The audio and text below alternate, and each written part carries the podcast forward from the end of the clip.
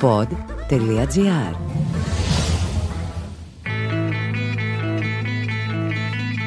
Καλώς ήρθατε σε ένα ακόμα επεισόδιο του podcast Χίλιε και μια λέξη. Καλώς ήρθατε σε ένα μαγικό ταξίδι στην ελληνική γλώσσα. Είμαι ο Πάνος Δημάκης και θα είμαι ο ξεναγός σας σε αυτή την εξερεύνηση. Θα σας αποκαλύψω την πραγματική σημασία πολλών λέξεων. Και όταν τελειώσουμε, θα έχετε καταλάβει γιατί μπορούμε να είμαστε περήφανοι για τη γλώσσα μας. Σήμερα λέω να αφήσουμε τη γλώσσα και να κάνουμε γεωγραφία. Μαθηματικά δεν θα κάνουμε, σας το υπόσχομαι, δεν μου φταίτε και σε τίποτε άλλωστε. Και πώς θα συνδυάσουμε τα δύο μαθήματα; Είχα λοιπόν την ιδέα να ανακαλύψουμε σήμερα την προέλευση του ονόματος πολλών ελληνικών πόλεων. Δεν θα τις πούμε όλες σήμερα γιατί είναι και πολλές, βλέπετε. Θα ξεκινήσουμε από Πελοπόννησο. Γιατί, γιατί πατρίδα; Ναύπλιο. Εκτός του ότι είναι από τις πιο ωραίες πόλεις της Ελλάδας, έχει και όμορφο αρχαίο όνομα. Πολύ πιθανώς πήρε το όνομά του από τον Ναύπλιο, γιο του Ποσειδώνα, που λέγεται ότι ίδρυσε την Ναυπλία. Εν τούτη, στην αρχαιότητα έλεγαν ότι το τοπονίμιο Ναυπλία προϋπήρχε του μυθικού ήρωα και ότι δήλωνε το καλό αραξοβόλι που προσέφερε στα καράβια, δηλαδή από τις λέξεις ναύς, που σημαίνει πλοίο, βλέπε ναύτης και ναυτιλία, και το ρήμα πλέο. Άργος. Δίπλα στο πανέμορφο ναύπλιο είναι το αδικημένο Άργος. Αδικημένο γιατί πολλοί το κατατάσσουν στις άσχημες πόλεις της Ελλάδας, αλλά και κάστρο έχει και τεράστιο αρχαίο θέατρο και μεγάλη πλατεία. Καλά, δεν λέω ότι είναι και η Βουδαπέστη. OK, okay, είναι ο πατέρας μου από εκεί, αλλά δεν είναι ότι το παίρνω και πατριωτικά. Δώστε του μια ευκαιρία και επισκεφτείτε και το φανταστικό Βυζαντινό Μουσείο του. Και το Άργος έχει μυθολογική εξήγηση από έναν ομώνυμο βασιλιά, αλλά κανείς δεν ξέρει από πού βγαίνει. Ίσως από τη λέξη Άργος που σήμαινε πεδιάδα, είτε από το επίθετο Αργός, που όχι, δεν σήμαινε μόνο Αργός, αλλά και Λευκός. Από άλλη ρίζα αυτό, εξ ου λέμε Άργυρος. Ε, και από παιδιάδε, άλλο τίποτα το άργος. Ο παράδεισος των πορτοκαλιών. Σπάρτη. Πάμε τώρα στη Λακωνία και στην πρωτεύουσα Σπάρτη. Τέλεια ρημοτομία θα πω εγώ, με φοβερή θέα στον Ταΐγετο, αλλά έχει μείνει λίγο πίσω κάπως σε σχέση με άλλες πρωτεύουσες νομών. Δεν ξέρουμε απόλυτα από πού βγαίνει. Κατά τη μυθολογική εξήγηση, ο βασιλιάς Ευρώτας, που έδωσε το όνομά του στο ποτάμι της Σπάρτης, απέκτησε μια κόρη, της Σπάρτη. Μετά τον θάνατο του Ευρώτα, στον θρόνο ανέβηκε ο σύζυγος της Σπάρτης και γιος της Ταϊγέτη, να, και να πήρε το όνομά του και το γειτονικό βουνό, ο Λακεδαιμόνιος. Αυτός ήταν που ονόμασε την πόλη Σπάρτη για να τιμήσει τη γυναίκα και βασίλισσά του. Πολύ βολικά όλα, ε! Όλα από τη μυθολογία θα πείτε αλλά σε πολλές περιπτώσεις να ξέρετε ότι τα ονόματα προϋπήρχαν και μετά απλάστηκαν οι μύθοι. Όμως για να λέμε και την αλήθεια, είναι τόσο παλιές οι λέξεις που ούτε οι πρόγονοί μας δεν ήξεραν από πού έβγαιναν τα ονόματα αυτά.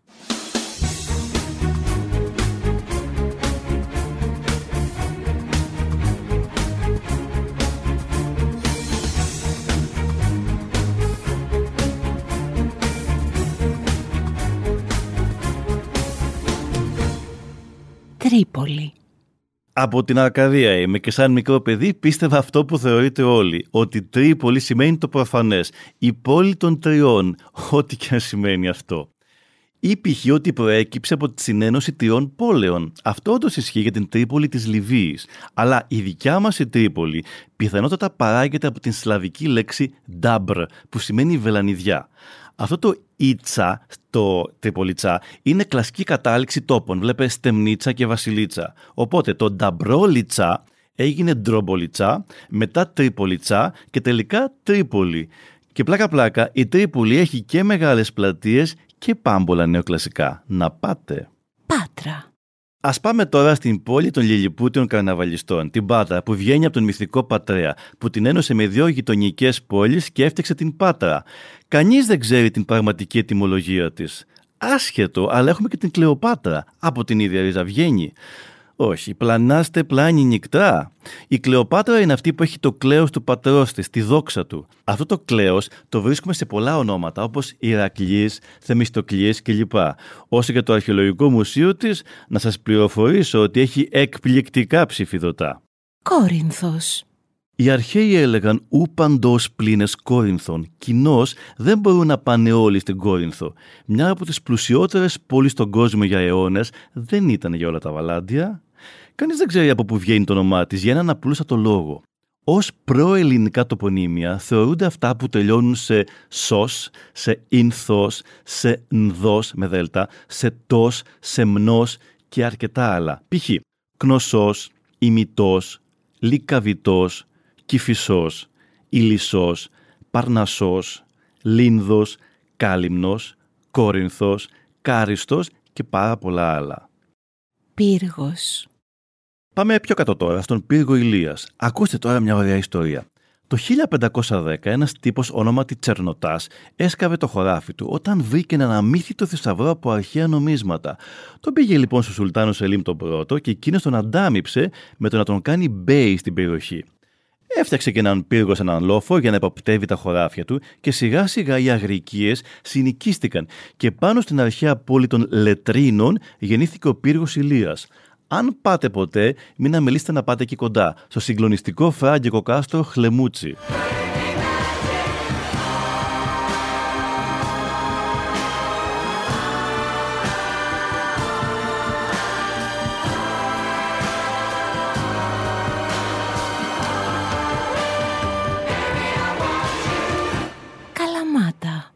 Τελειώνουμε τις μεγάλες πόλεις του Μοριά, που σημαίνει άλλωστε ο τόπος με τις Μουριέ. Βλέπετε το χρονικό του Μορέο με την Καλαμάτα. Από τις αγαπημένες μου πόλεις στην Ελλάδα. Και βασικό ρόλο σε αυτό παίζουν τα παστέλια.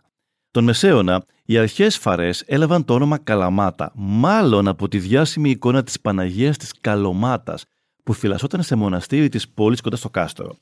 Είχε πολύ όμορφα μάτια λοιπόν και αξίζει να μάθετε ότι ήταν η αγαπημένη πόλη των πριγκίπων της Αχαΐας, των φράγκων Βιλεαρδουίνων.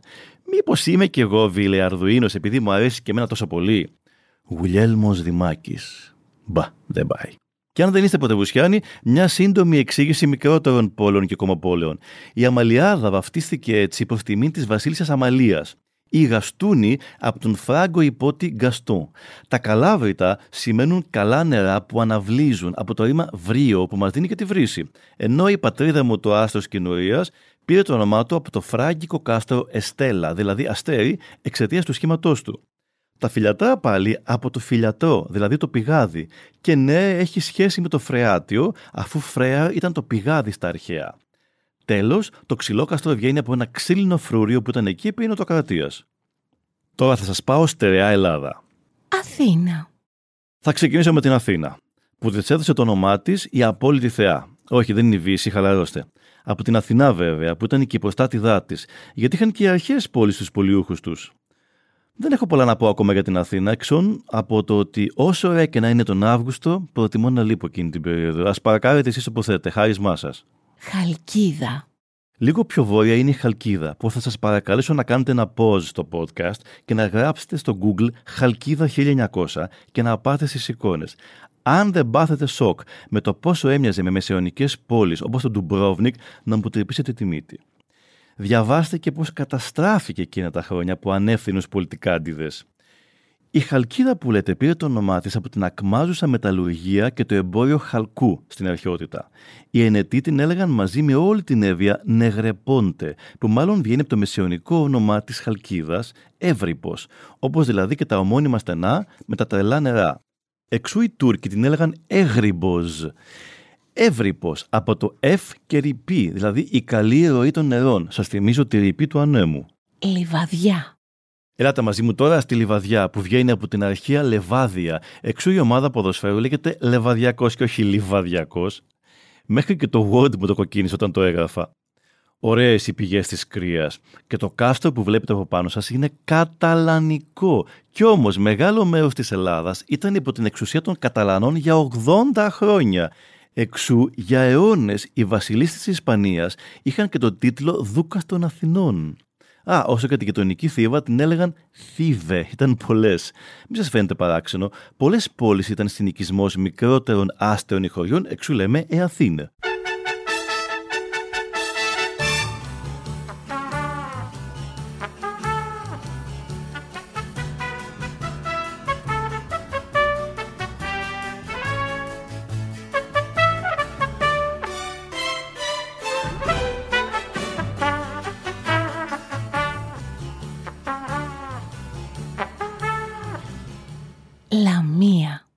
Καλά, εδώ γίνεται πανδαιμόνιο από ερμηνείες. Η μυθολογία μας λέει ότι ήρθε από τον γιο του Ηρακλή τον Λάμο. αλλά και για μια βασίλισσα Λαμία, αλλά και για λέξεις που σημαίνουν λαιμό και βάραθρο και τρέχα γύρευε. Εγώ θα σας πω όμως ότι πριν την Επανάσταση του 21, κανείς δεν την έλεγε Λαμία, αλλά ζητούνι από το τουρκικό ζεϊτούν, δηλαδή ελιά. Ε τώρα αν άφηναν πόλη να κρατήσει το τουρκικό της όνομα εν μέσω της εθνικής παλιγενεσίας, δεν έπαιζε, έπαιζε. Μεσολόγγι. Η μικρή Βενετία, όπως την έλεγαν για 350 χρόνια, έχει κατά πάσα πιθανότητα ιταλικό όνομα, ενώνοντας τις λέξεις μέτζο και λάγκη, που σημαίνει ένα μέρος εν μέσω λιμνών. Εκεί καταλήγει η πλειονότητα των ερευνητών. Να πάτε σίγουρα στο κήπο των Ιερών, πολύ συγκινητικό τοπίο, και στο Μουσείο του Χαρίλα Οτεκούπη, αλλά να οδηγήσετε και κατά μήκος των δρόμων που διεισδύουν μες στη λιμνοθάλασσα, συγκλονιστική εμπειρία. Αγρίνιο. Μπορεί να μην είναι η πρωτεύουσα της Ετωλοκαρνανία, όμως το Αγρίνιο είναι πολύ μεγαλύτερη πόλη του Μεσολόγγι. Αρχαία η προέλευσή του, αλλά πολλές οι ερμηνείες και θα σας μπερδέψω. Και έτσι θα σας πω για το πώς το έλεγαν πριν την Επανάσταση. Βραχώρη ήταν το όνομά του. Κατά την επικρατέστερη άποψη, η πρώτη κάτοικη ήταν Βλάχη. Η περιοχή ονομάστηκε Βλάχοχώρη και κατά απλολογία, λόγω δύο όμοιων αλλεπάλληλων σελαβών, αυτό το χόχο, έγινε Βλάχωρη και έπειτα Βράχωρη, πιθανόν με αφομοίωση του Λάμδα προς το ρο που ακολουθούσε. Α, καλά το έκαναν του ροάχτη το έχω. Καρπενήσι. Πόσες φορές την ερώτηση πήγε σε κανένα νησί φέτος, δεν έχετε ακούσει την καμένη απάντηση Ναι, ναι, πήγα στο Καρπενήσι. Όπως και το Λαγονήσι, το Καρπενήσι δεν έχει ούτε παραλίες ούτε beach bar. Η λέξη μάλλον προέρχεται από τη λατινικής προέλευσης κουτσοβλάχικη λέξη καρπενήσου, δηλαδή η τοποθεσία όπου αυθρούν τα σφενδάμια. Η δεύτερη εκδοχή μιλάει για την τουρκική λέξη καρμπενής, ή τι τόπος σκεπασμένος από χιόνι. Και τα δύο κολλάνε θα πω εγώ. Άμφισα. Μικρή αλλά πανέμορφη πόλη για μένα. Έχει και τη φοβερή παλιά γειτονιά τη Χάρμενα που γίνεται το καρναβάλι. Σύμφωνα με τον Αριστοτέλη, άμφισα ονομάσθη δια το όρεσιν περιέχεσθε. Οπότε προέρχεται από το ρήμα αμφιένιμη που σημαίνει περιβάλλω, επειδή η πόλη περιβάλλεται από βουνά, την Γιώνα και τον Παρνασσό. Αυτό το αμφιένιμη, το περιβάλλω, το ντύνο, το ξέρουμε από τις λέξεις αμφίεση και μεταμφιέζομαι. Στις αρχές του 13ου αιώνα και με την έναρξη της λατινοκρατίας στην Ελλάδα, η Άμφισα ήταν μεγάλη και τρανή πόλη, ναι, ναι, ναι, και μετονομάστηκε από τους Φράγκους κατακτητές σε Λασόλα και στα ελληνικά έγινε Σάλωνα. Στα Σάλωνα σφάζουν αρνιά που λέει και το δημοτικό άσμα. Μετά την απελευθέρωση της Ελλάδας, η πόλη ξαναπήρε επίσημα το αρχαίο όνομα, Άμφισα.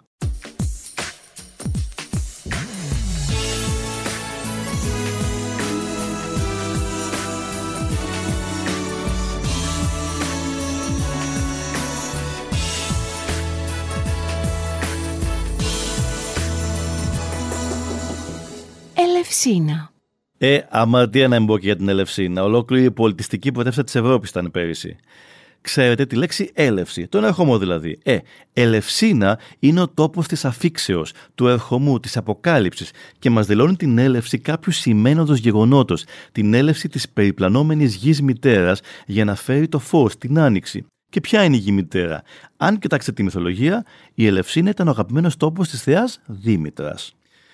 Πριν πάμε στη Θεσσαλία, θα κάνουμε μια μικρή στάση σε τέσσερις μικρότερες κομοπόλεις της Στερεά.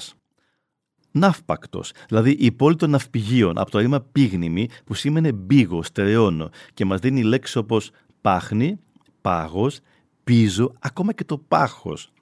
Στη Φωκίδα τώρα έχουμε ονομασίες από φυτά, αφού η ιταία βγαίνει από το δέντρο ιτιά, ενώ το γαλαξίδι, αχ το γαλαξίδι, ίσως βγαίνει από το φυτό γαλατσίδα, στα αρχαία γαλακτής.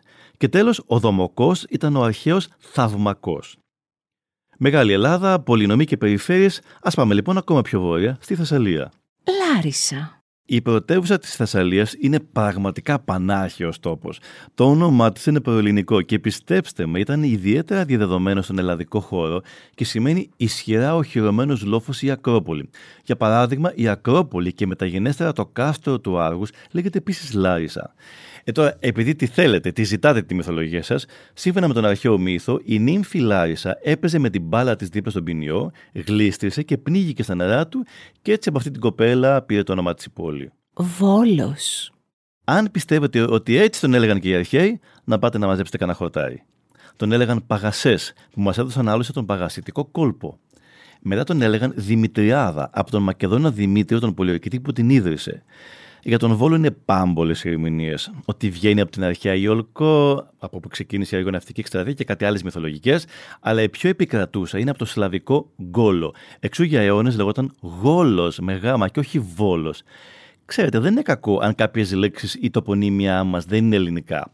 Δεν διατρέχουμε κάποιον κίνδυνο ως νεοέλληνε να χάσουμε την εθνική μας ταυτότητα. Αυτά έχουν κερδιθεί δεκαετίες τώρα. Καλύτερα να ρίχνουμε φως σε αυτά παρά να διαλέγουμε το σκοτάδι του παρελθόντος.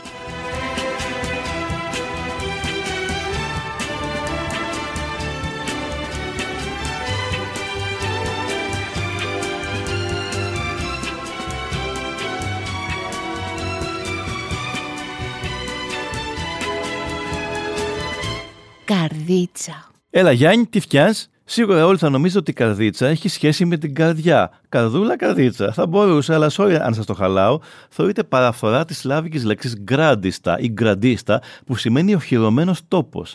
Άλλο που δεν έχουν βρει ακόμα κάποιον. Η άλλη εκδοχή λέει ότι βγαίνει από τη λέξη καριδιά, καριδίτσα, που με τη θεσσαλική προφορά, ξέρετε που τώρα είναι τα φωνήεντα, έγινε καρδίτσα. Τρίκαλα. Ε, εντάξει, αυτό είναι πολύ εύκολο. Μια πόλη που δεν είναι μόνο όλα καλά, αλλά τρίκαλα. Αν και είναι όντως μια πολύ όμορφη και ζωντανή πόλη, η ονομασία της οφείλεται στην αρχαία πόλη Τρίκη με δύο κάπα που ιδρύθηκε πριν 5.000 χρόνια προς τιμή της νύμφης Τρίκης, κόρης του Ποινιού. Ακόμα και σήμερα άλλωστε ο Δήμος ονομάζεται Τρικαίων. Και εκτός από τον Τσιτσάνι και το φοβερό μουσείο του όπου είχα την τιμή να κάνω παρουσίαση στα βιβλία μου, είχε και ένα από τα πιο διάσημα ασκληπία της αρχαιότητας. Τελειώνοντας με τη Θεσσαλία, θα πούμε σύντομα για δύο μικρότερες πόλεις. Η Ελασσόνα ήταν στα αρχαία η Ολοσόν της Ολοσόνο. Επίσης, ο Τύρναβος βγαίνει από το σλαβικό turn, δηλαδή το αγκάθι, οπότε σημαίνει ο αγκαθότοπος. Αφού αυτό το όβο, όβα, είναι κατάληξη που δηλώνει τόπος, εξού λέμε το Μέτσοβο ή η Αράχοβα, δηλαδή ο καριδότοπος. Και εκεί που νομίζετε ότι πάμε στην Ήπειρο, εγώ θα σας τη σκάσω και θα πάω στην Κρήτη. Χανιά. Τα πανέμορφα Χανιά βγαίνουν από παραφθορά της αρχαίας πόλης Κιδωνία, που ναι μας δίνει τα Κιδόνια. Αυτό το Κιδωνία, οι Άραβες που κατήχαν την Κρήτη για αιώνες, το μετέτρεψαν σε Αλ Χανίμ. Το Αλ που είναι άρθρο έφυγε και ήδη από το 1100 έπα, ε, τα λέμε Χανιά.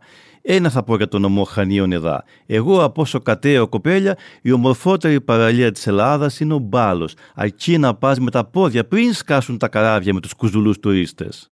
Ρέθυμνο. Στα αρχαία λεγόταν ρήθυμνα και είναι και αυτό προελληνική λέξη. Το μνό μνά που λέγαμε και πιο πριν. Ε, από θηλυκή τη ρήθυμνα την έκαναν ρέθυμνο. Πανέμορφο μέρος. Και αν θέλετε να μάθετε τι σημαίνει φωτέτζα, που είναι το κάστρο της, μάθετε ότι σημαίνει απλώς φρούριο. Εκπληκτικά μέρη του νομού είναι η Μονία Αρκαδίου, το χωριό Μαργαρίτες, καμία σχέση με Άντζελα Δημητρίου, και η συγκλονιστική παραλία Άγιος Παύλος, στο Νότο. Ηράκλειο. Για τους Μινοίτε ήταν το λιμάνι της Κνουσού. Στο Βυζάντιο το έλεγαν Κάστρο, ονομασία που έμεινε μέχρι και πριν 100 χρόνια, να φανταστείτε, λόγω του μεγάλου του κάστρου φυσικά, αλλά και Χάνδακα. Χάνδαξ είναι το χαντάκι, από το αραβικό Ραμπταλ Χαντάκ, δηλαδή το φρούριο της τάφρου, του χαντακιού δηλαδή. Οι Φράγκοι και οι Νετοί πήραν αυτό το χάνδακας και έφτιαξαν την Κάντια, έτσι το αποκαλούσαν οι Δυτικοί. Μέχρι που του δόθηκε το σημερινό του όνομα προς τιμήν του Ηρακλή. Ιδιαίτερη εμπειρία στο όνομα Ηρακλείου. Μ, να διασύσετε ποδαρά το, το Αγιοφάραγκο. Άγιος Νικόλαος. Η πιο νέα από τις πρωτεύουσες της Κρήτης αρχικά ονομαζόταν Μαντράκη, αλλά πήρε το όνομα Άγιος Νικόλαος από το μικρό βυζαντινό εκκλησάκι του 1ου αιώνα που βρίσκεται σε μια κοντινή χερσόνησο. Ο κόλπος του Μιραμπέλου είναι από το ομώνυμο Ιταλικό φρούριο του 13ου αιώνα, που ήταν ακριβώς εκεί και σήμαινε ωραία θέα. Hm, από εδώ θα σας προτείνω το μεσαιωνικό χωριό Βόιλα, που είναι από τα λίγα καθαρά ενετικά χωριά της Ελλάδας και σίγουρα τη Μινοϊκή Ζάκρο και το Βάη. Τέλος, η Σιτία λεγόταν παλιά Ιτία, δηλαδή βγάλτε το σίγμα, ενώ η Ιεράπετρα ήταν η αρχαία Ιεράπιτνα. Αυτά για σήμερα. Το επόμενο επεισόδιο η υπόλοιπη Ελλάδα. Σας ευχαριστώ που ταξιδέψατε μαζί μου στη μαγεία της ελληνικής γλώσσας. Να είστε καλά και να αγαπάτε τη γλώσσα μας. Και όσο περισσότερο την αγαπάτε και την προσέχετε, τόσο περισσότερο θα σας ανταμείβει και θα σας πλουτίζει. Σας περιμένω στο επόμενο ταξίδι με τις χίλιε και μια λέξεις. Είμαι ο Πάνος Δημάκης και αυτό ήταν το podcast «Χίλιες και μια λέξεις», μια παραγωγή του pod.gr. Για να ακούσετε και άλλα επεισόδια, ακολουθήστε μας στο Spotify, Google Podcast, Apple Podcast και σε όποια εφαρμογή ακούτε podcast από το κινητό σας.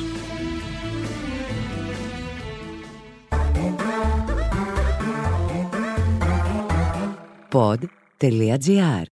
Το καλό να ακούγεται.